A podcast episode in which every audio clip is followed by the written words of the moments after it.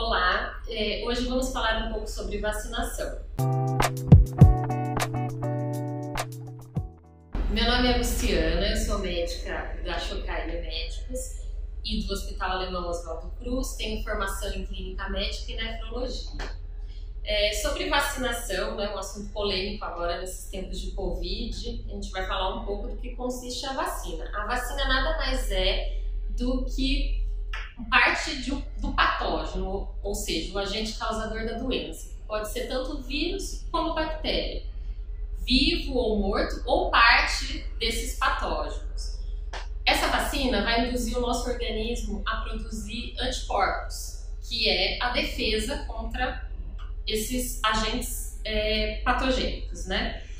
Com a vacina, o que, que a gente consegue? Uma memória imunológica no nosso corpo. Então, quando você entrar em contato com esses tipos de agentes, o seu corpo vai ter essa resposta imunológica mais rápida e mais eficaz.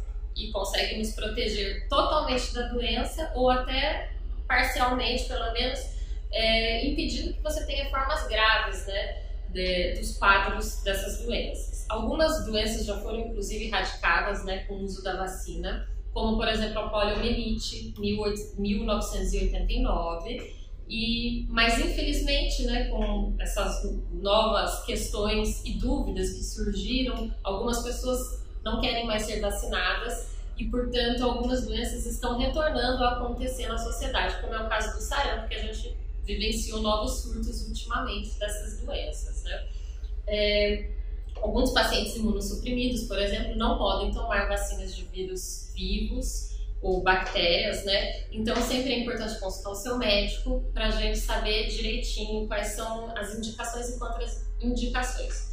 É, nós temos um programa nacional de vacina que tem para diversas faixas etárias, como para idosos, adolescentes, gestantes e crianças. Então é sempre interessante consultar o seu médico para saber qual a vacina é mais indicada para sua faixa etária e quais contraindicações. É, eu acho que por hoje era isso que eu queria comentar. É, se vocês gostaram do vídeo, por favor, curtir e compartilhar. Obrigada!